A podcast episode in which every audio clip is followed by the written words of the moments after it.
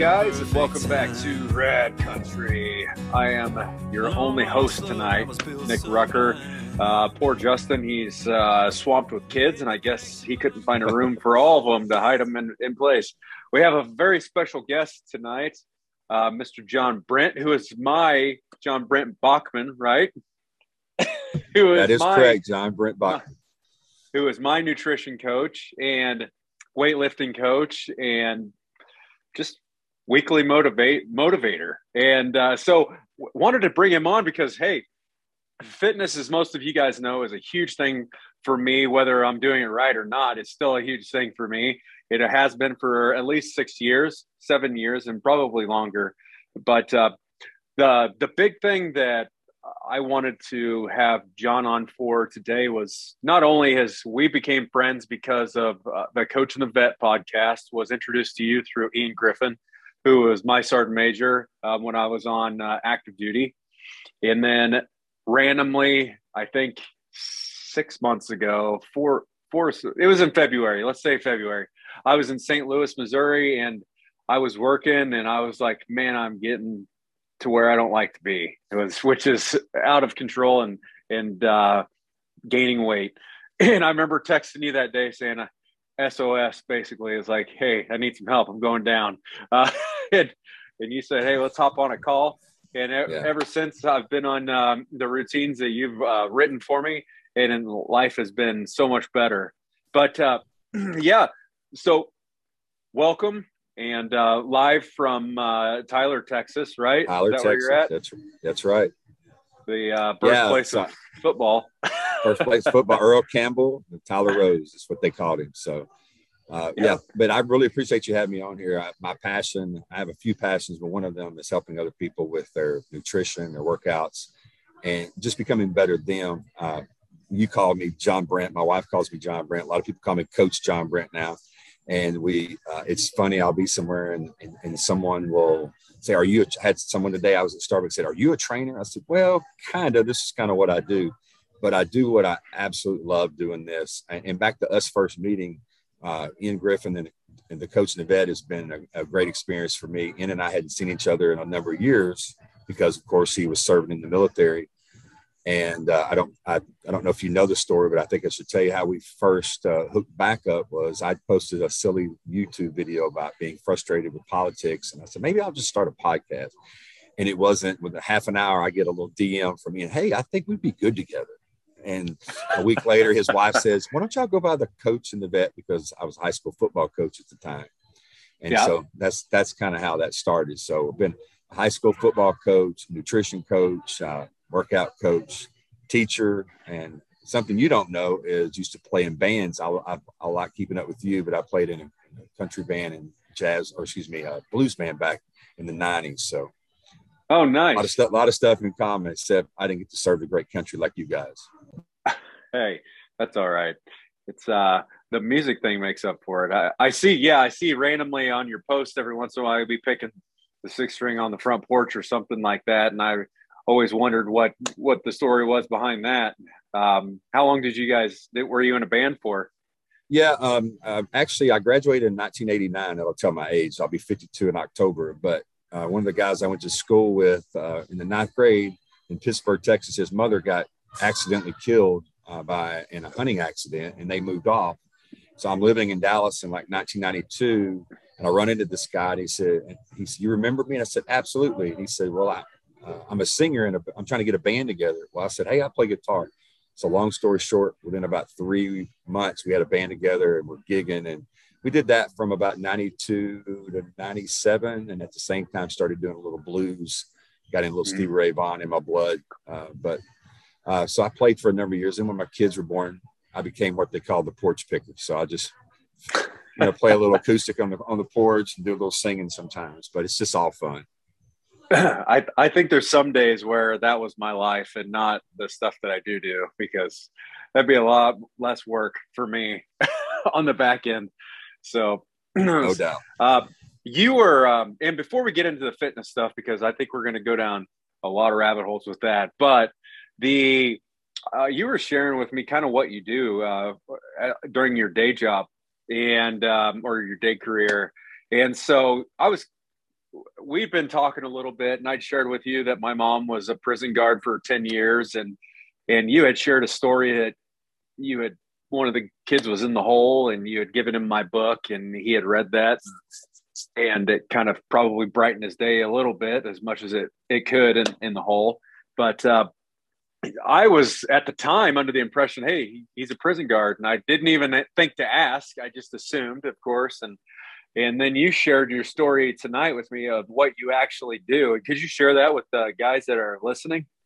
Yeah, absolutely. Um, I I didn't go to college until I was 40, so I graduated with a uh, with a bachelor's degree at 44, and I decided, hey, I'm going to start teaching school, public school, which led me to to teach uh, in the CPS Foster High School for a couple years and then by doing that, I had the opportunity to, uh, I was contacted about starting a, uh, a program for high school diplomas in state prisons because in Texas for so many years they would you'd get a GED or, or a trade school type certification. But um, Goodwill Excel out of Austin decided they wanted to try to get a high school diploma program started for males and females. So they they contacted the legislature in Texas because one of the issues was you couldn't start high school after a certain age. I believe it was 24. So we did get the, the temporary to do that. So what I've done is I started going and teaching history, government, economics, principles of law, and then I teach a man's class. We have seven other teachers. Now this will be our third year, and now we've had over 600 male uh, inmates that were 18 to 50 that had not finished high school now get an actual Texas high school diploma, and over 500 women in our women's facility down in Austin. So it's just an absolute. Hmm. It's amazing to see these guys because they have to not only do they have to apply themselves for it. They're all over the state of Texas. They have to be approved so their level, um, you know, must not be high. And then once they get there, they have to go to school. They have to do everything, or they're they're out and it's just been a blessing for them. Um, and it's probably I tell people all the time it's the best job I've ever had because you you learn so much from these guys in a positive aspect that they've never had, and so they can they look at things in a different perspective perspective like just say principles of law. We look at things a lot of time is you know the law and on a, almost on a prosecutorial side of it, and they look at it from a, telling you about plea bargains and and how corrupt that is and the bail system and and what they feel about having a court appointed attorney that doesn't really care, doesn't show up to the day of the trial. So you hear about these things and you discuss it. And so, like I said, I've learned so much more from them, not only about law, but also just about being, you know, a person that makes mistakes. Some of these guys have been in there for 10 years, 50. I got one in there that's 18 and a half years, finally going to get out in a year and a half. And he just, you know, just finished his high school diploma and he's a little bit scared. And, and uh, you know, just trying to work with people like this. So anyway, that's the job that I do. I absolutely love it. A lot of people don't know that. Uh, they just know that I'm a teacher, but I truly love it. And uh, like I said, it's best job I've ever had. Yeah, I would be curious to speak to somebody like that that's been in, you know, in jail for 18 years or so because that's got to be scary in general because I mean anywhere you know you, you grow up around your parents and at 18 and you move out man that's a scary situation too right? It's just I couldn't imagine leaving somewhere that I've been where I know everything's kind of taken care of and you're taken care of in a way as long as you stay on the straight and narrow. And then poof that's all going to be gone one day and you're going to be fitting for yourself again. Yeah that's uh, definitely a high stress environment for for somebody. so, how did you get into like just the fitness world? How long ago did that start? Well, it, it's interesting. It's kind of a twofold thing. Uh, about a, about ten or twelve years ago, I woke up. I was a high school athlete, played five sports, was in great shape, and in my early to mid thirties, I woke up one day. I was like two hundred seventy five pounds of nothing, just of fat and uh, so I lost weight the, the wrong way at that time. I started drinking Herbalife shakes, cutting my calories down to about 1100 and walking and running everywhere. And next thing you knew, I had no, I had no fat, but also had no muscle. But I was really uh-huh. skinny fat because when I had my body fat checked, it was still 14, 15%. I just looked like a, a stick. Uh, so over a number of years, I thought, well, you know, I just stopped the Herbalife and kind of just gradually gained weight back. And when I met my wife, which we've been married uh, four years now, I met her. She was a CrossFit competitive CrossFitter, and when I mean that, I mean she has abs, and she was 50. And I was like, wow. and you know, so I decided I had to start getting in shape. So I started going to CrossFit, tearing my body up. Looked, I mean, I was feeling like crap, looking like crap. And uh, so I was after my 49th birthday, I was still probably 235, 240, just kind of out of shape. And we were talking one day and she said, What do you want to do, you know, for your 50th birthday? I said, You know what I've always wanted? I wish I had abs for my 50th birthday. And the reason for that is I had a, a, mentor at one point in time in my life, Scott Burrow, which was Olympic um, gymnast back in the in the late 80s. And he posted a picture pulling his shirt up, him and his teenage son on his 50th birthday, and he had six pack. I was like, it's possible. Yeah. And so I told my wife that let me talk to her trainer, her CrossFit trainer, Seth Walker, and he's one of the best CrossFit trainers around here. And, uh, and, and she said, well, just call him to see what he says. He said, well, look, I would be more than happy to help you, but I, I can't do this kind of stuff, what you're thinking, because, you know, I don't do things to lose weight. I do things to build muscle and get people prepared. But I do know a guy, and his name's Daniel Treat. And he's local and he's a young guy. He preps people for competitions, but he's the guy you need to talk to about getting abs in nine or 10 months. So. I him hauled around. I finally got in touch with him in May, and I turned, I, I was going to turn uh, 50 in October and he said, Well, if we're going to do it, I can help you, but I'm going to have to feed you like a horse. And you have to guarantee me that you are going to sign up for a fitness show. I'm like, well, What is a fitness show? He said, Well, it's where you wear board shorts and you go on stage and everybody's going to see, did you make it or not? And I was like, Wow, this is getting too intense. So I was like, Let me think about it. so two weeks later, the very first day of June, I called him and I said, our text, I said, okay, I'm in. What I got to do? So we started in June and because of COVID, then it got pushed back from my birthday to actually November was my first show. But on my 50th birthday, I had abs. So that's kind of how it started. Well, then when I did the show, of course, I posted photos and everybody saw it. And everybody's like, what do you do? What do you want to do? And it kind of took me back to my Herbalife days when I was doing Herbalife, is just helping people really made me feel good when you'd see somebody come in and that scale drops. Then mm-hmm. their eyes would just light up because they'd feel better about themselves. And then uh, something I always remember. The guy told me, "Man, you never know how bad you felt until you start feeling good." And so it just kind of stuck with me. So I thought, you know what, I'll help some people around me that were asking for it. And then I decided to start researching, talking to Daniel, and just finding out from other people proper macros and how it's different for males and females and different for ages and how to figure out proper setting. How, how do you how do you feel about me sending you something that has eat 5.5 ounces of protein? How do I come with 5.5 ounces of protein? And, you know, so it, there's a science to it. Uh, now there's a science to it to a point, and then you kind of adjust when you see pics and weights and how they work. Uh, but what I found out was it's got to be a healthy lifestyle or it's temporary.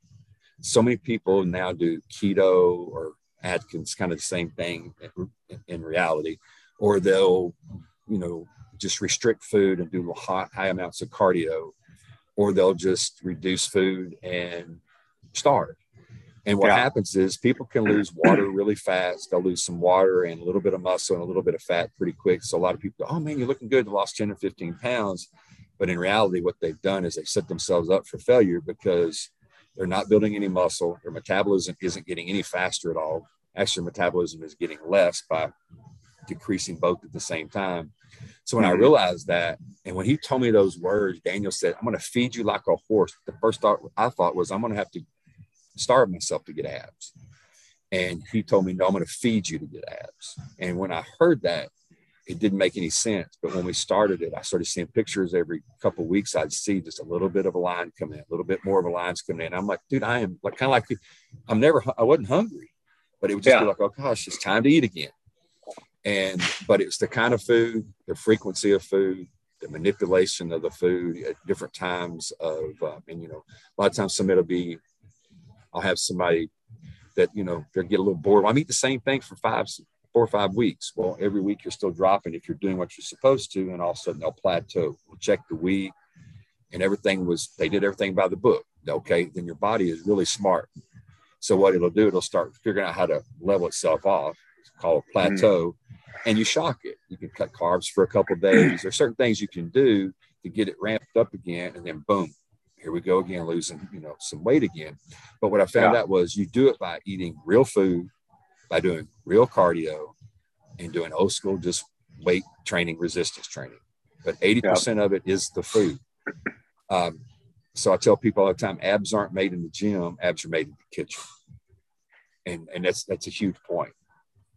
it definitely is. And I think from pictures of whenever we first started, I think in February, and I literally, I my brain, whenever you said we're gonna have to take pictures and you're gonna have to get on a scale, I'm like, I haven't been on a scale since the army made me get on a scale, and so that was a.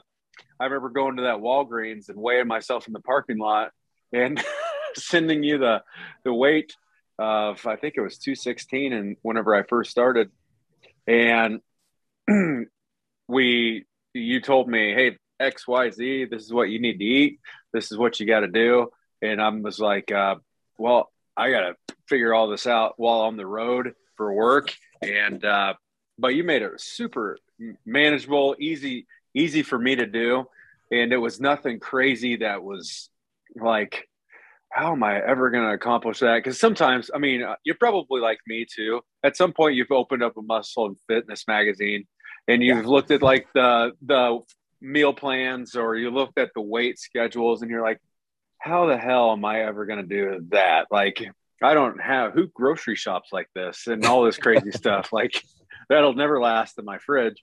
Um, and so the stuff that you gave me, it's like, hey, red meat, potatoes, sweet potatoes, fish, chicken, and greens, green beans, whatever the case may be, and yeah. and a very clean protein.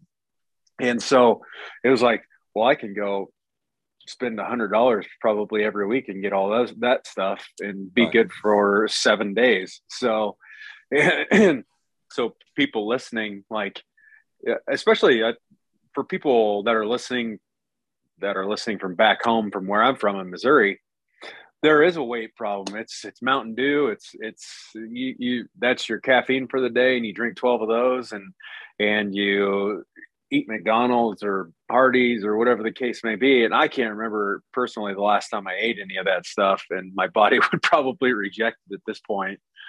But it is. It truly is. It's what now you know over the past eight weeks working with you or six weeks that it's it is. It's, it was made in the kitchen, and and I, I, can tell the weeks that I sent pictures to you that like, hey, if I had a crappy week, I was in Chicago and I know I ate pizza, and in all this, and I'm like, I still got to send the picture, but I know it's it's gonna be bad. Like, just I'm I'm gonna feel like, hey, I didn't stick to the stick to the plan.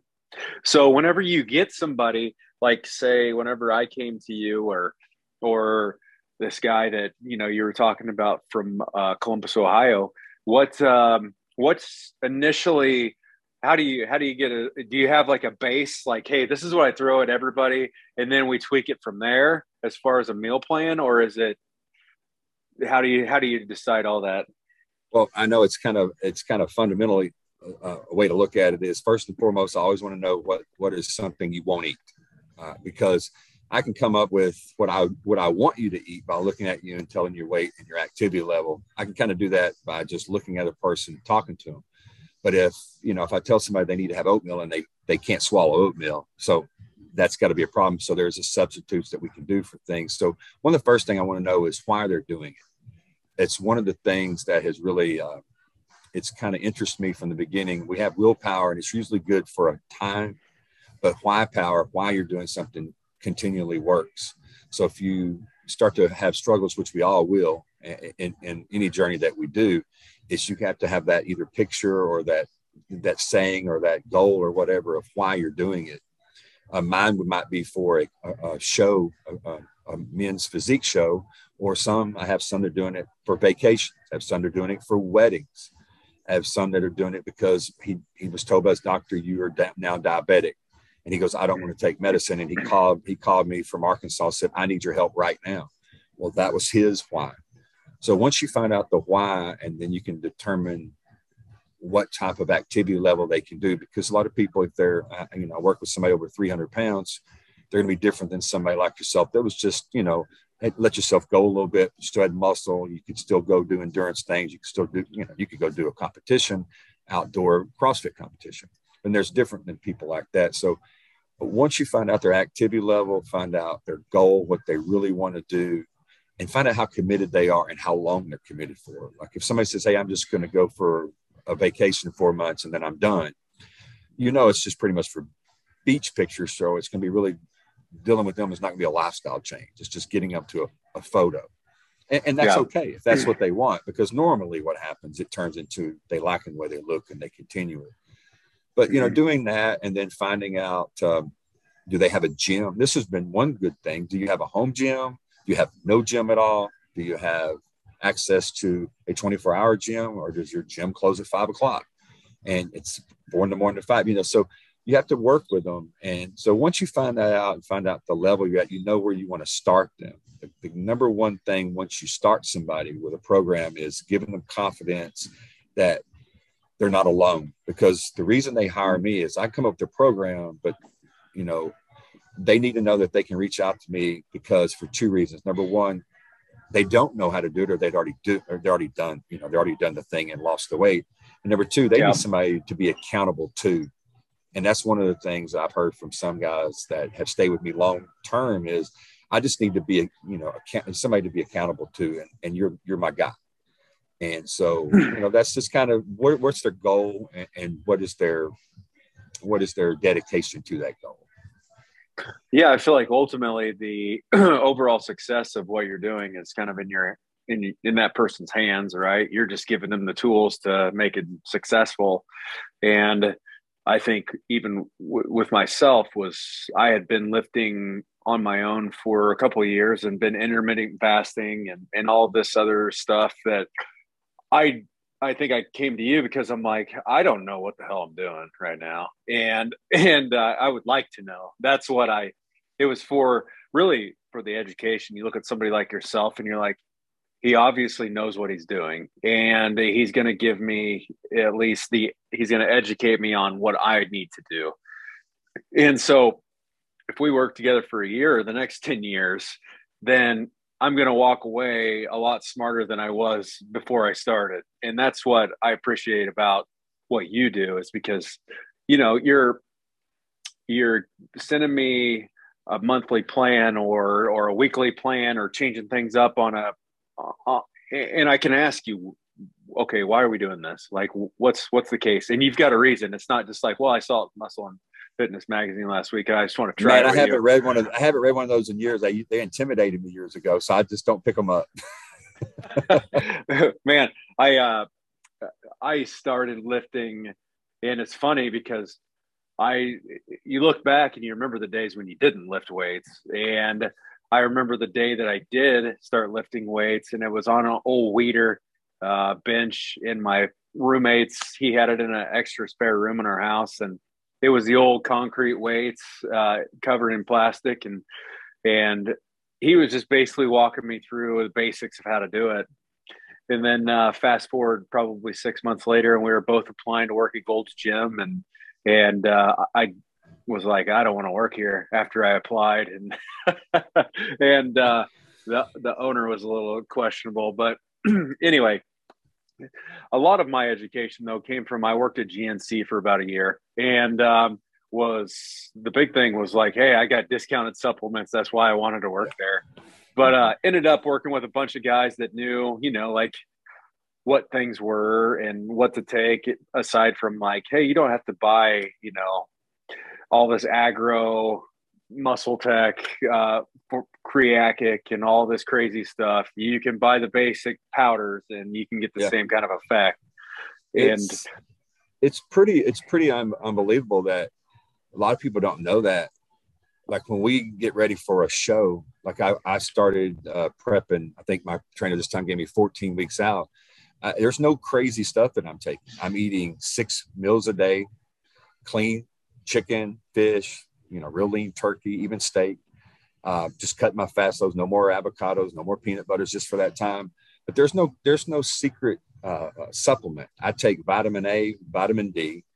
I take um, what they call essential enzymes. It's for digestion. I take a fish oil, and I take a turmeric for being sore. And that is it, besides my protein powder that I use in the middle of the day right after my workout. People are like, oh, I bet you take this. What kind of supplements do you take? Man, what is your secret? What is your what is your pre-workout? My pre-workout is black coffee. So yeah.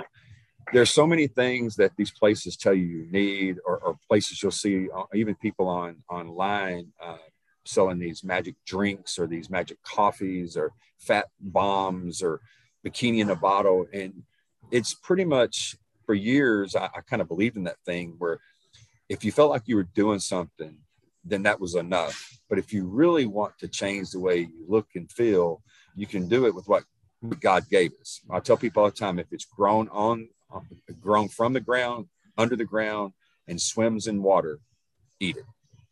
If you do that, you'll be fine because the hmm. obesity epidemic that we have in our country right now, which is killing anywhere between 250 to 300,000 people a year. You know, my wife is a nurse practitioner, and a number of years she worked in bariatric, gastrointestinal. Now she works in veins and uh, in vascular Tyler. All three of those are dealing with almost every single person in there um, would not be in there if their weight was in check. Either obese or morbidly obese, and which creates diabetes, hypertension, and other medical issues that are preventable. But, and you know, Nick, one of the things that surprised me the most when I started doing my research is the average American male is the same height as we were 30 years ago. But mm-hmm. the American male is 27 pounds heavier now than they were 30 years ago. And the only reason for that is because we quit eating at home, we quit cooking our foods, we quit having gardens, we quit, you know, eating healthy and then eating out one or two nights a week our diet has become fast food, convenience stores, and restaurants. And when that has happened, that's the majority of things you eat. You can go into a restaurant and order a chicken with salad, or you can order a steak, but you have no idea if they're going to put oil and butter on that steak. What did they cook that chicken in? Are those vegetables soaked in butter all afternoon? Because butter tastes yeah. good. Uh, so, one of the things that that we have to do is you can still eat and eat out but you can tell them how you want it prepared. And I do that too, prepping for a competition. I still do date nights every Thursday night with my wife. The last four weeks before competition, I can't have anything but black coffee. So it's kind of like a joke. I eat before I leave. I have black coffee sheets, steak, lobster, and dessert. I'm like, oh my gosh. There are many times from that week 14 to week four that I still go out and I order. Like if I go to Outback, I'll say, hey, do me a favor, please put the seasoning on your steak. Vegetables have to be steamed I can't have any butter, any oil at all. It's sweet potato dry. And then just because I've done it long enough, I can tell my portion of sweet potato, eat half of it, whatever. But that's a very good meal. Person can go out and do that if they want to. Hey, when mm-hmm. you cook my chicken, will you just put it on the flat top? Bring me some, you know, some steamed green beans, and bring me a whole white potato with nothing on it. And then you can put a little salt, pepper on it. And I'm telling you, that's a good meal to have while you're out. But people that well i'm out. I'll just have it tonight. Well tonight turns in well to tomorrow morning i'm having donuts or somebody brought lunch to to to the office and next thing you know you've had three or four days of bad meals. It's just our culture. I actually have an uh, article that's coming out on uh, medium.com tomorrow through the coach the vet. Actually comes out friday and it's about uh, the obesity epidemic that we have and you know how how you know how we've just been allowed to be this way. We're killing ourselves and we're just we don't talk about the elephant in the room because of you know a lot of times people call it fat shaming or whatever in the 21st century. Uh, but we used to tell people you know when something was wrong with them we would tell them they had a problem and we're here to help them. When it's come to being overweight somehow we, we can't talk about it. Mm. i think um, I, I work in the construction world and so ultimately there's a huge dip in in employees like keeping people employed in construction and everybody wants to work from home and do all this stuff. And um, so what we what i have noticed is the candidates that we are getting have been on uh, basically at home for the past two years because of covid or haven't had you know had have had jobs off and on off and on. But um, all the guys that I train are big, big guys. And, you know, I always have to say right out of the gate, I'm like, this isn't going to be fun for you. You know, like, I'm just going to tell you now, this right. is hard work. It's hard on your knees work whether you have you know knee pads or not. But it's it's tough on your knees. It's tough on your body. I'm like, I'm just kind of like, look at me. I mean, I mean, I'm I'm the weight that I am and all that, and I get around just great. But I was like, still, I go to bed at night some nights like, God, I hope I can get up in the morning. yeah, sounds like and, me. Yeah. yeah. but um, so I totally get what you're saying. And growing up in the in the uh, basically just kind of like the small town, town of 500 people. Hey, you know, like everybody look like at some point your mom gets to the age where she looks like your grandma and like you just kind of like how does this happen like this exactly. does anybody evolve here and yeah. um but then you'll hear these you know these stories where like oh so and so started walking and and they eat this and this and then they'll start yeah. losing all this weight but they can't maintain it it never there's yeah. there was always a point where they just go back to what they were before and i seriously i feel bad for every time I go back home or or go to these small towns that surround like the city that I live in, then you just kind of feel bad for some people because they just at some point they let themselves go or somebody just didn't educate them on hey there is more out there than what you're doing and you you know you can feel better and i i just wish i think that's whenever i see those guys that come into work with me there's a part of me, and you probably know exactly what I'm talking about. That's like I see who I was at one point in them, and exactly. I want to be like, hey, I need you to do these things, and exactly ch- check back in with me in like a month, and I guarantee you're gonna want to keep yeah. going. And you don't owe well, me I'm, anything. I'm from the same type of small town as you. I, I grew up in Northeast Texas in a place called Pittsburg, Texas that has 1,500 people. And we were known there for Pilgrim's Pride. We were known there for Carroll Shelby. Carroll Shelby was from there. But we're also known for Pittsburg Hot Links, made it all the way to the White House. But in Pittsburg, there were hot link places, burger places, Mexican places, and everything else was fried. And so that's just how we grew up. It was in, you know, the late, you know, 20th century and East Texas was, you know, fried foods with gravies and fried catfish with hush puppies and fries and you know a burger with with fries and everybody had dessert with every meal but you know what has happened now is even doing that at home is one thing but eating out and all the preservatives and extra fats that are added it's added waistline to the american male uh, just themselves like i said the male is 27 pounds heavier in the last 30 years the female is 24 pounds heavier and they're shorter than us so, mm-hmm. uh, in that last 30 years. So, it's not just a male thing. One of the things that my wife and I have noticed is, and I hate to call it people watching, but one day we were at the fair and I was like, you know, it's, it's amazing. I can look at the husband in a crowd of 10 people. I can pick out the wife because the husband and wives look identical.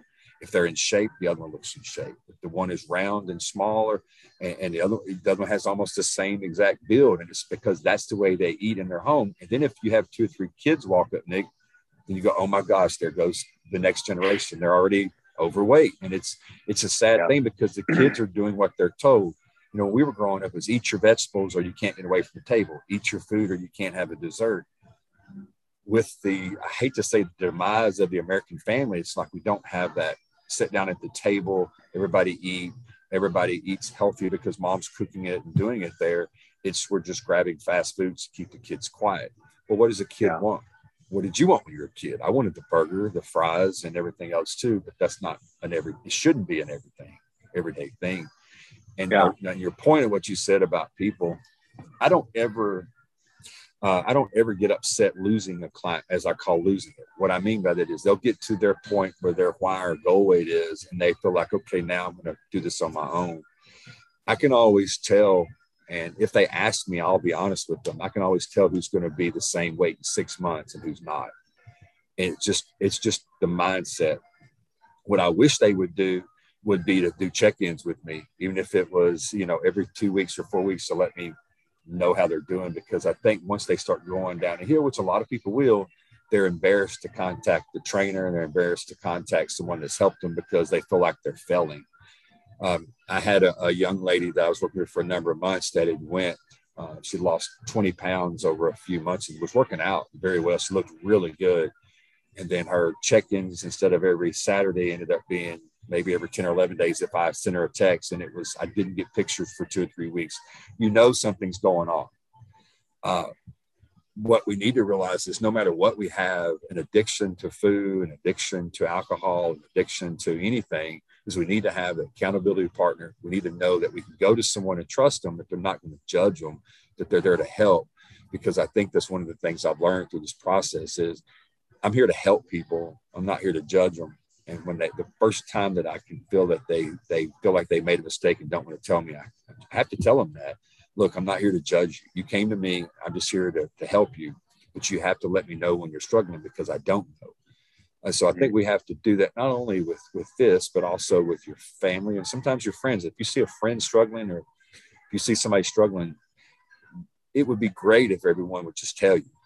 But a lot of times they don't, and you know when something's wrong with someone. That's that's a that's kind of like the same thing with coaching. You know, with this, you kind of have to know when to reach out to them. Hey, I saw you the other day. You seen the little X, Y, Z, and what's going on? Because sometimes you open the door, gets them to go, yeah, I have been. This is what I've been wanting to tell you. And I've seen that numerous times, Nick, over the last six months, where I contact someone and they'll say, you know what, I should have told you last week that I did this and I was upset about it. Da, da, da.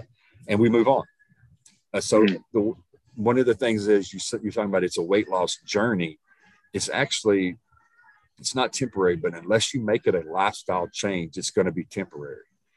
And so when um, I had one just recently that I was doing programming for that wanted to start doing it on their own they wanted to know the macros I was choosing for them and, and this kind of stuff. And I had to kind of transition them. Now, for me as a coach, I'm losing a client, but I'm also teaching them how to be, you know, better for their family. And I enjoy that because, you know, for a couple of weeks, I didn't hear much from them. Then I started seeing them posting food preps on Sunday at their house and they're doing it on their own. And it just makes it, it, that's part of it because with the obesity epidemic we have now, we lost a million people to COVID. Know, whatever mm-hmm. COVID COVID is and COVID means to whoever, whatever, that's not on me. Over the last what two and a half years, yeah. In that same amount of time, we've probably lost seven to seven hundred fifty thousand people from from preventable, you know, obesity issues. And so we don't talk about it at all. And that's something that's been going on. If you look up the last 10 years, let's just say 250,000 people, that's two and a half million people that we could have prevented an early death by eating properly.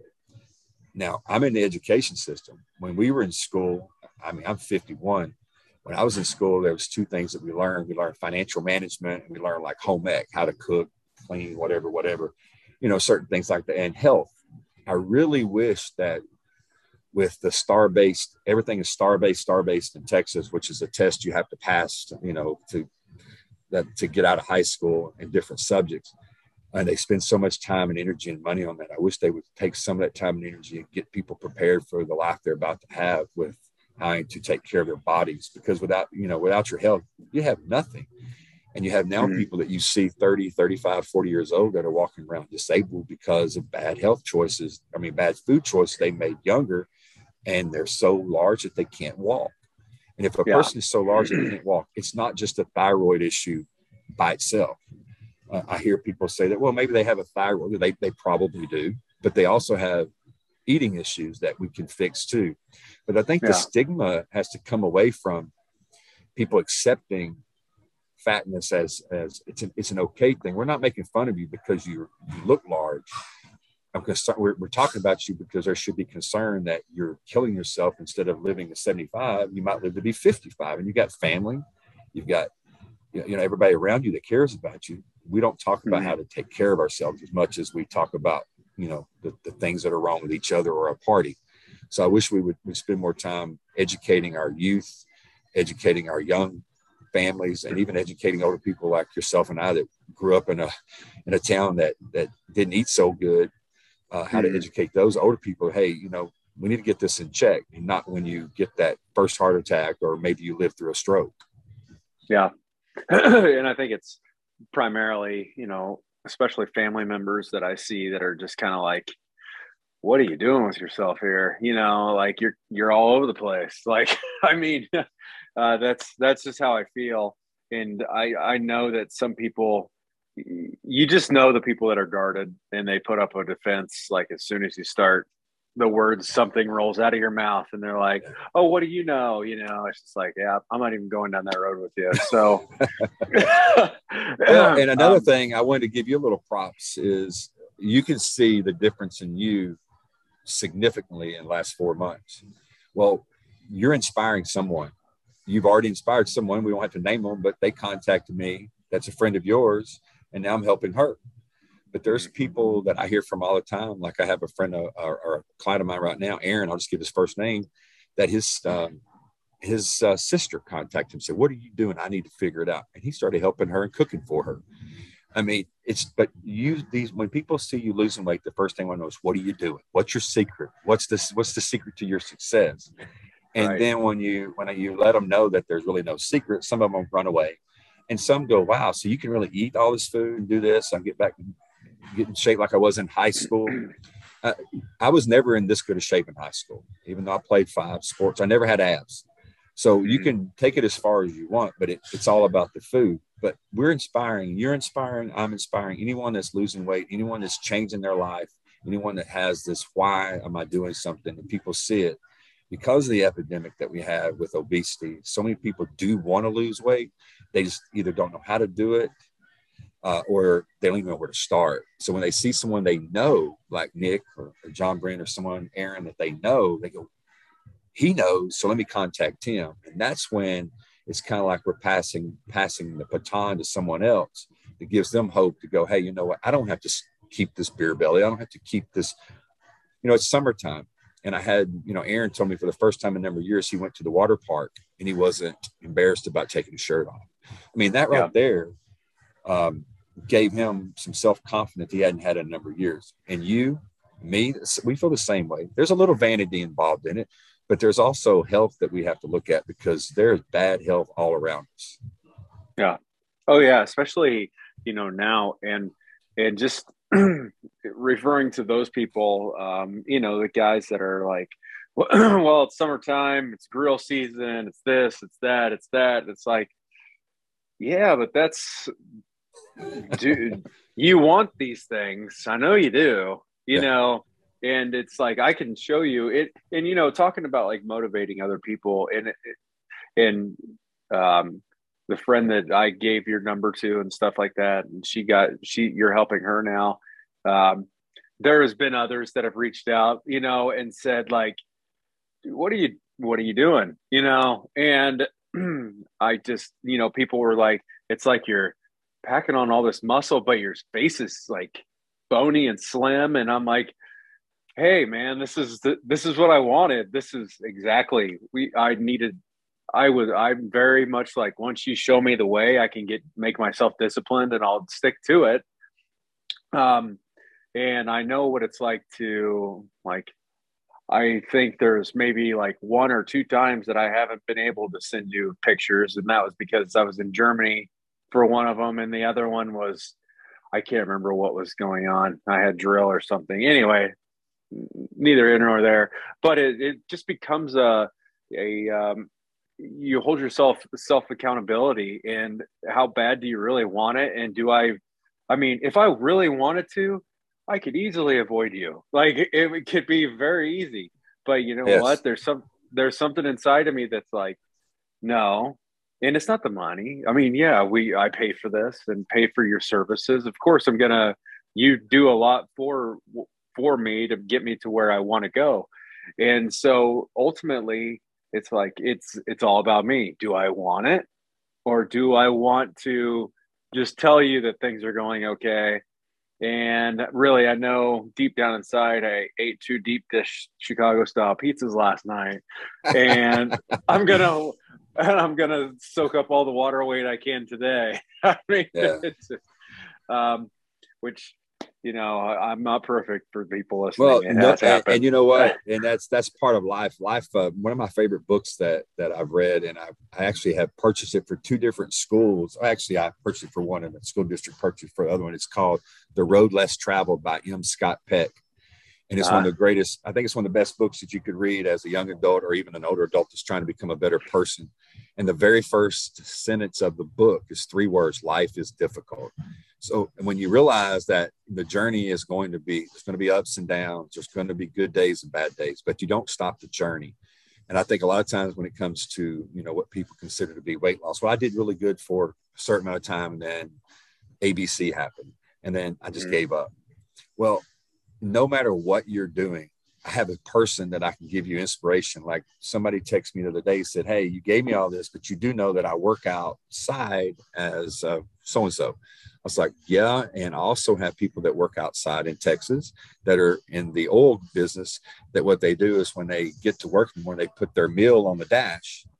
And two and a half hours later, when it's mealtime, it's warm. And then when they're doing eating that, they put the next one on the dash. And three hours later, eating another one before they come home. He's like. Wow, I never thought about that there's always a way you can do it. There were when I'm prepping in town, it's hilarious, Nick. There was a, an Exxon station and a Valero station that both of the ladies in there knew that I came in and borrowed their microwave, and every once in a while I'd buy an orange monster, sugar free, but I would always use their microwave once a day in the morning and once in the afternoon. At one in the morning at the Exxon and one afternoon at Valero, they, they warmed up my food on the way to work and on my way to the gym.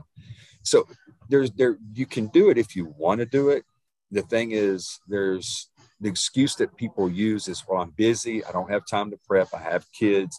My job is this. I work weird hours. I got people that work nursing hours from, you know, 7 p.m. to 7 a.m. We have people working in the oil field. Uh, have people like yourself that had to go. I don't know what you went through that week, but some of the pictures and some of the stories I got, I was like, I don't know if this guy's CIA is he Jason Bourne, but he's doing some weird stuff. And you know, you didn't, you didn't, you didn't lose any kind of real. Uh, you were where you were heading. You didn't like fall all the way back. You got through yeah. that.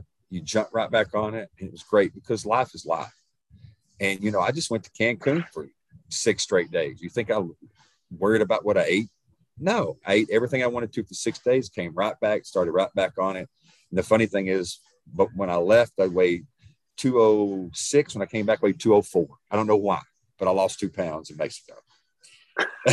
so, but it's it's what we're doing, Nick, is we're getting our metabolism so much higher that we can make these mistakes once you get it going. Like you said before this started, that you're starting to get hungry in mm. you know two two and a half hours, maybe even two forty five. There's so many people in the first month month and a half that say, "Dude, I don't know how I'm gonna eat all this food. You're killing me." And then one day I get that text, I am starving. When's the last time you ate? An hour and a half ago. I don't know what just happened. And I'm like, yes, metabolism is kicking in. So we, ju- we adjust some foods. So I tell people, and I want people to hear this, anybody that listens, if you want to lose weight, don't look at it as weight, look at it as fat. And the reason for that is the best way to have a lifestyle change with your body is to eat more good food frequently get a good resistant program in on weights and make sure you have some cardio to burn those fat. And I want to give a little bit of a misconception. A lot of people say, well, uh, so I go to the gym and I work out and I finish every day with 15, 20 minutes of cardio. 15 to 20 minutes of cardio is going to burn probably 100 to 120 calories, depending on who you are. But from a fat standpoint, it's not burning any fat. I learned early on to really get into burning fat, you really need to be a steady state cardio, some good heart rate, 120, 130 of about 20 to 22 minutes before fat burning even begins. Mm-hmm. So if a person then just says, well, look, I'm going to turn on Netflix and I'm going to watch, I'm going to watch 40 minutes of Netflix on a treadmill, eight incline, three and a half for 40 minutes. I guarantee you, if you eat your food correctly, where you eat a good amount of protein, a good amount of carbs with a very low amount of fat, eat frequency every three to three and a half hours, eat five to six times a day. Don't drink your calories. Most people have a coffee in the morning with 350 calories, have a couple of drinks for 300 calories, and have wine at the end of the day, and they wonder why they don't lose weight because they're working out, doing all this cardio, but they just keep gaining weight or, or maintaining. A lot of people they drink their calories, mm-hmm. and then realize that once you start losing weight, you knew you, you have to you can't keep doing the same thing. The body is the smartest computer in the world. And so the minute that it thinks it's it's it's getting a restriction amount of food it's going to try to hang on to, to, to fat. It's like water. How do you manipulate somebody for a water cut for competition? You raise their water to two gallons a day then a gallon and a half a gallon whatever whatever. And then all of a sudden it just you're peeing all the water out of it, even though you're not getting any for two days. Then your body figures out what's going on and it starts holding on to water again. So don't get complacent. My hashtag is hashtag be uncomfortable. And that's exactly what you have to do is be uncomfortable, do things differently, but don't restrict your food, restrict bad food. Don't just go in and do cardio, do enough cardio. And don't just walk in the gym and take selfies of your backside or your front side that you're in the gym. Actually, do some workouts with high reps, low weights is better than doing nothing. I have a lot of people that are doing reps 12 to 15, four or five sets of just four or five exercise a day. And over six or eight week period, they got cuts in their arms, just starting to tone up. That high reps, get that volume in, just do the reps. Don't just go in there and stand for 40 minutes and take pictures. There's there's um, definitely because whenever we first started, I was doing kind of it was low reps. Uh, I was doing high low reps, high high um, sets, and so it was like eight to nine sets of of like I want to say five to seven reps, and I'd been doing that for quite a while, and that was because honestly, it was I've been in CrossFit for five years, and I got out, and I'd been out for two years, and so for two years I was trying to co- collect my what I was going to do, and I've got it. My gym's here. It's literally right over there in my garage, and I've got almost everything that anybody could do, and I have cables now too, and um, anything you could almost do in a in a gym I can do aside from like unless you are only able to manipulate it on a machine. I can't really do that. But that's okay. I'm all about free weights and dumbbells and and all that. but I think the awesome thing about your programming is that say if like I told you, hey, all I have is a kettlebell and I've got outside. yeah. um, what can we do? What can we do with that? And you know what? I really think that that would, it's almost not to say it's easier, but it's like, okay, I think if I was from your standpoint, I'd say, how many steps do you get in a day? And somebody's like, oh, I'm only averaging about 4,000. Okay, let's get that up to like 6,000 for the next few weeks. And then let's take that kettlebell and do whatever the case may be. But and, and, you're right because there's been many times I'll tell people, "What do you have?" and I'll say, "Go out there and take a picture of your weight room and send it to me," because I need to know what you have and what we need to program you for. But you're right. I never thought about it that way. But there's so much sedentary uh, situations now that we have. We sit at our desks. We're, we're, we're real computer people. Now with the pandemic, we're even setting more people are sitting at home, where there's not only sitting at home, but there's a pantry right there and so you have to really be careful with that. You know, they call it the what the pandemic 15 or the COVID 15 or whatever. It's not that COVID gave somebody 15 pounds, it's that people weren't working, walking to the car and in the car into the building and down the hallways and up the steps all day long and then coming home. They're losing that that movement uh, also. So, um, like I tell people all the time, it's 80% of fat loss is in the kitchen making those adjustments, but the other 20 is really, really important cardio is really important to help right now in the beginning to start getting some of that weight off a little bit quicker. But the building the muscle and toning the muscle is your long term best friend. Uh, because once you don't eat, once they you know get to a point where you want to be, let's say a person starts out at 230 and they want to be 185, and we get them to 185, and we get their menu back to a spot where they're just maintaining. That's going to be maintaining if we're continually doing some uh, cardio, we're continually eating eating good food, you know, 70 percent of the time, and then you're still getting that resistance training. So your muscles being built because you know you tear the fibers up. It's actually working all fixing those fibers. So there's just certain things that a person has to do. You can't expect to um, stay the same if you're not doing the same. Uh, there's a documentary that you ought to look at. I think you'll think it's great. It's called Fit to Fat to Fit. Mm-hmm. It's a trainer that was on the front of Muscle magazine, Muscle Fit, Men's Fitness, and he had these beautiful abs and he's holding his rope up and he's getting so frustrated with his clients because they just they're not showing up they're not eating right he's having to chase them and one girl tells him you just don't know what it feels like to be the overweight and he's like you know what i don't so he decided for for six full months he was going to gain as much weight as possible and then six months take it back off. So it started on New Year's Eve and it was going to be the next New Year's Eve. And after the six months, he'd gained a super amount of big fat belly.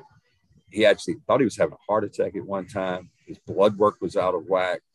And for the first like four to five weeks, the cameras caught him cheating on pizzas and, and all these things because he couldn't emotionally get right. So he was so frustrated. He felt bad about himself. And then he finally got back to you know where he was close to where he was at the end of the one year journey but it just shows that you know people are in a different if somebody's really in good shape you need to be very empathetic to someone that is 300 pounds because mm-hmm. if you go in and you say man you just got to do these workouts i know you can do it i do it every day you you not only you lost a client you should lose that client you shouldn't be doing it but but number two is you are beating that person over the head with a box of cereal making them feel terrible I mean, you just got to be empathetic and know that everybody's at a different place, you know, emotionally and physically. And mentally, they have to be able to stay focused. But you're going to, that's why I'm here is to help you stay focused mentally when you're not having the good days. When you're doing good and I'm checking in, hey, how things going? Man, it's been great. Two days of great workouts. I feel great. I accidentally lied and said I didn't step on the scale, but I did. And I'm down two pounds. And I'm like, oh, I'll talk to you on Saturday. And I'm like, great. That's not when I'm needed when I'm needed is when you had friends come over the night before and you binge and you woke this morning and you felt bad about it. You had eight cents lunchtime and you were so hungry at lunch, you went and had a whole pizza. That's yeah. when I need to be, that's when I need to be used the most because it's not just you eat these things, do these things, it's perfect. Life is difficult. It's going to have those days, sometimes weeks that you have to reset. And mm-hmm. sometimes mm-hmm. clients will not want to do it anymore. And like I had one um, that was with me for six months and lost a significant amount of weight. She was almost 300 pounds and got down below 240 and then just was done, just couldn't do it anymore and gained about 30 back. She just contacted me a week ago and said, I'm back in. And, you know, but it wasn't me beating her up and making her feel bad. I checked on her every once in a while. So friends that you see that are trying, this weight loss is not easy. You know that. Um, you know, check in with them, give them a little pointer, some of the things that you know. Of course, you can send them to me, but if you know if they're not financially want to do that, or if they just don't want to totally commit, just little things we can do to help people feel better about themselves. Um, we should do that as just humans, but especially when it comes to being overweight, because it's embarrassing for people. Uh, it was mm-hmm. embarrassing for me. Uh, one of the first times I knew I needed to lose weight. And I hope I can say a, a, dirty word, but I it was not a bad one. Is I one of my friend Lance Me and I hadn't seen a number of years. I went back to like in my 10 year reunion and we hugged and he goes, Man, you're a fat ass. And that hit me. And I was upset at myself. And I went back and that's the first time I lost weight. So it was just, you know, you never know what it's going to be. And we, him and I have talked about it now. He actually came to my very first physique show about 20 years after that comment. And uh, we went to eat afterwards at Pappadeaux, I just kind of said something to him. I said, "Well, I'm not that fat anymore, you know." But he's been a good friend. And when I was in when I was in coaching, and we went deep in the playoffs, he would come to our playoffs games, so we stayed in touch. But you never know the trigger for someone. We always talk about the triggers as a negative thing, but you never know that trigger might just be you you reaching out to somebody that trigger for them to go, you know what, I need to change my life too. But now with social media, Nick, a big trigger is seeing it seeing you and hmm. then seeing the difference, or seeing me and seeing the difference, or seeing a friend and go, wait a minute, what are you doing? What, where'd you lose all this weight? I need help too. And, yeah. and that's another way of helping people is social media is a bad thing at times, but it's also going to be a good thing. I know. Um, it's funny that you bring that up about the guy calling you a fat ass um, because it was probably eight years ago and I was still drinking at the time, and um, I was at a bar playing a show, and this guy that I had no association really with whatsoever, just a, a, girl I knew her, it was her now husband. He comes up and he's like, "God damn, you got fat as shit," and I was like. I, I took it to heart. I still remember that. And I still remember it now. Every time I see him, I'm like, I just think to myself, I don't say anything, but I'm just like, who's fat now? Like yeah, that's it is. But, yeah. And you know, some of the hurtful hurtful things that we we say to people, they remember some of the hurtful things that are said to us, we remember. And you know, we, we should be better people than that. So I tell people all the time, just because you see me at 50 years old, you know, with my shirt off and, you know, yes, it's, it makes me feel good that I have abs. I'm not doing that really to make the people that are overweight feel bad about themselves. I really hope they can look at that and go, my God, if this guy can do this at 51 years old, I can at least lose that 20 pounds or 40 pounds or 50 pounds uh, or, or get in better shape so I don't have to take medicine. I just hope they look at it that way. And, and not everyone does. I'm sure someone looks at it and goes, man, I wish he'd put a shirt on. Yeah, you, maybe I should put a shirt on, but if it helps these people that I've connected with, you know, lose the weight, then, then it's okay with me. Yeah, I think I'm the same way too. And I used to be more about posting photos and all that stuff. And um, I just, I think now I, I do, I have the physique and, and the look that I want. And it's, I really like to, if anybody would, you know, if, if I were to find an opportunity to do that, I would. I have nothing against it whatsoever.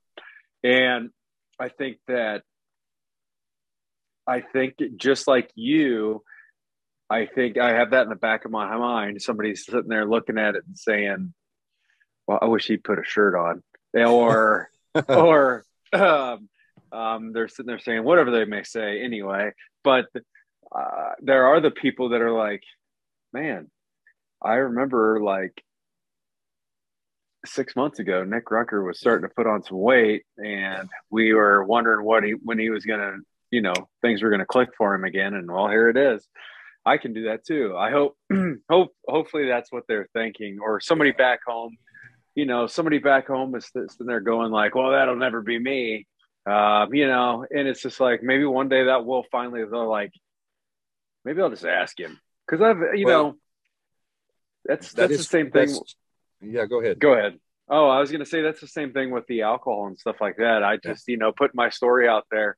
Never imagined some of the people that have writ, wrote me over the years and asked yeah. me about it because they have a problem. And I was like, dude, I had no idea that you were like wanting help, you know, yeah. like, and I was like, yeah, I'm, I'm never going to say anything like this doesn't leave our conversation, but you know, like yeah. you could have said, said something a long time ago, you know, kind of deal. and, and, you know, and, and that's one of the things that I take heart on uh, with is that, you know, I say I came from a small town and we, we didn't learn how to eat correctly but since I started my journey and helping other people, I've helped.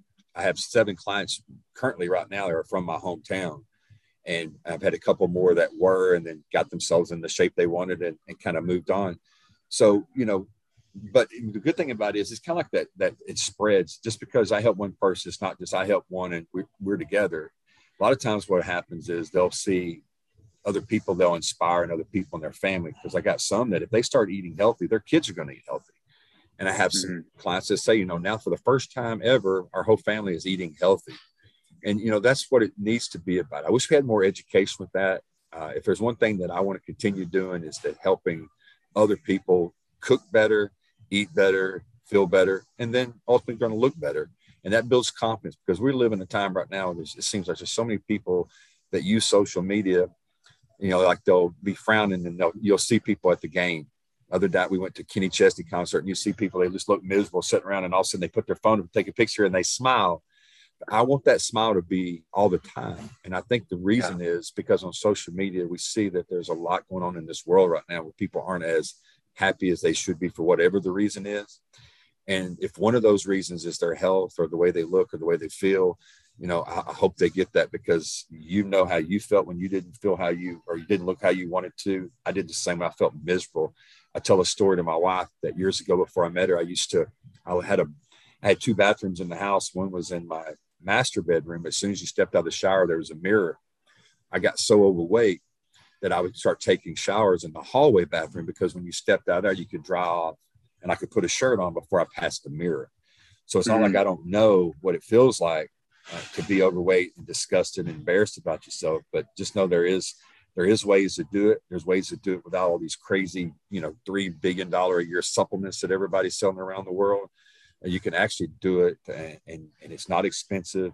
You can eat healthy, and you can you can just change your lifestyle and, and, and live longer. I mean, that's what we should want to do. I mean, I think I, what was it last year was the first time in two or three decades that the life expectancy of the American male went down. I mean, mm-hmm. why is that? Well, let's say we're 27 pounds everywhere 30 years ago, might be a good place to look. Yeah. Well, so, the, the, the, the thing about what you're saying too about um, just, I mean, I look at all the people around me and there just seems like there's always some sort of illness that's that's going on or going around and and it's like the pandemic hit you know? And i was like if i if i was overweight and in in a a you know respiratory infection is what kills me because i didn't take care of myself or whatever the case may be. And then hey guess what? It's it's my time. You know, I guess then I kind of deserve it a little bit. But the, the you're right. the matter. The, no, you're right. The numbers are coming in on that with the CDC and the research is coming out that the majority of the people that were passing away from COVID, of course, outside of being elderly, were people that were considered to have uh, comorbidities and, and, and, issues that they were having with their respiratory systems and their body because they were being taxed by being overweight. I mean, mm-hmm. more and more of those stats are coming out that the majority of people that were dying were overweight, considered to be obese, which is a BMR or a BMI of what 24.99 or above. And that's a lot yep. of people today. Yeah. And I think that too, it's like uh, the click in my head for me was, what good am I right now? If I can't get around better than how I'm getting around, you know, like good am I right now? That's fun. Come on now.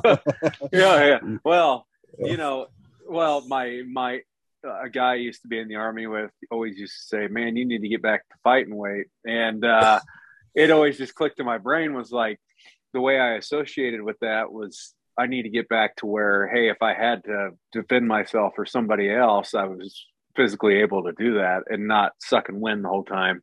Exactly. And that's what I think. That's always been my big motivator too. It's like I never wanted to lose you know, like I got a kid, you know, an infant now to worry about, and I'd never want to be in a situation where I lost because I couldn't, I couldn't, you know, keep up. ultimately. Well, I know we're getting short on time. I just want to tell you this has been this is one of the things that we need more of is where so many podcasts because I, I, listen to Spotify a lot to go to sleep. It's weird. I put one ear in and go to sleep with the podcast at night, and I'll start looking for health and fitness and health and fitness. And it's not so much as as we need about it's it's about supplements it's about certain you know should i have do fasted uh, you know intermittent fasting should i do atkins should i do keto instead of it just being a healthy lifestyle. Because if you eat healthy you get some activity and you get a little resistance training in your in your life not only are you going to look better you're going to have all those health issues go away. Now and i will say this the amount of medicines that people are taking this day, they don't they don't need to take them if they are in their ideal weight. A lot of these issues that they're taking with thyroids and high blood pressures and hypertensions and all these things are medicine and, and type 2 diabetes are, are, things that can be fixed if they're at an ideal weight. So, mm-hmm. you know, I, I, know you got me on here. I hope if anybody needs any help, let me know, reach out to you. Uh, the Coach John Branch Rockstars on Facebook. They can come on there anytime, send me a DM. I don't care. I have a lot of people do that. I've never met. And, uh, like Tammy, I've never seen her. I, I never seen her live. You know, friend of friend of yours, but yeah. it's because of the connection. So I, I mean, and don't forget the coach and the vet. They got to come to coach yep. and vet because Ian Griffin right now is fired up about some issues. So you need to come here, Sergeant Major. He is fired up. I had to, I had to calm him down the other day. Oh my god, he's always he's always fired up. I want to put him in, in charge of, of, of, a brigade of something right now. he'd he'd probably take it too. Oh, yeah. he would. He is he is so fired up. Just tell me where to go. I could hear him. So I'm on my way, sir. He's out. Yeah. Well, Ready. thank you very much uh, for coming on and sharing the knowledge uh, with with all of our listeners. I know a lot of the guys um, that listen now are prior CrossFit gymmers and and um, people that I associate with a lot of fitness, um, just fitness guys and gals and everything else under the sun. So um, everybody's going to benefit. And for real, if you um, are seeing this, probably the post on Instagram we will have John tagged in the post, so you'll be able to see his page.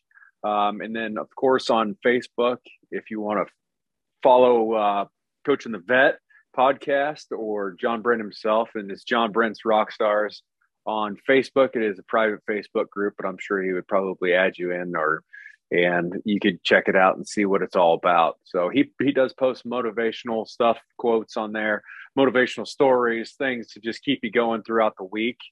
And it's it is really good. Even if maybe there's not a whole lot of interaction, everybody reads it. That's that's oh, for yeah. sure. I know I know I read it. I just don't know his like thing. You know what's funny is they don't know this, but the admin on there you can see who's uh, who watches it or who looks at it.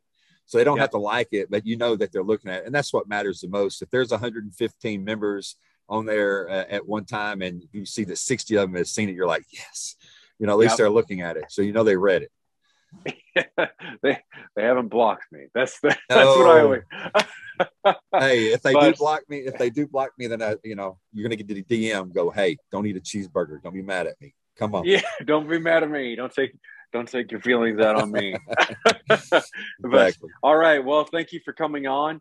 And uh, as always, guys, thanks for tuning in this week. Guys, as always, I'm your host, Nick Rucker. Um, and one show update on June 25th, I'll be in Weeping Water, Nebraska, playing at the farmhouse. So come out. That is an earlier show from, uh, I believe, 7 to 10. Come out.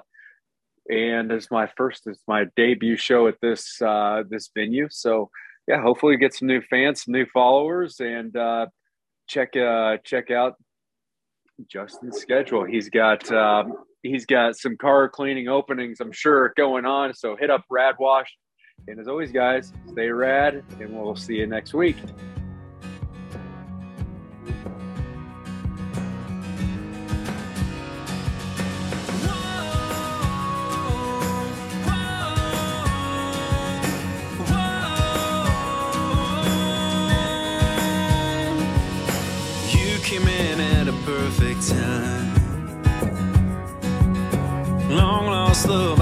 So blind Made perfection, but I'm getting it.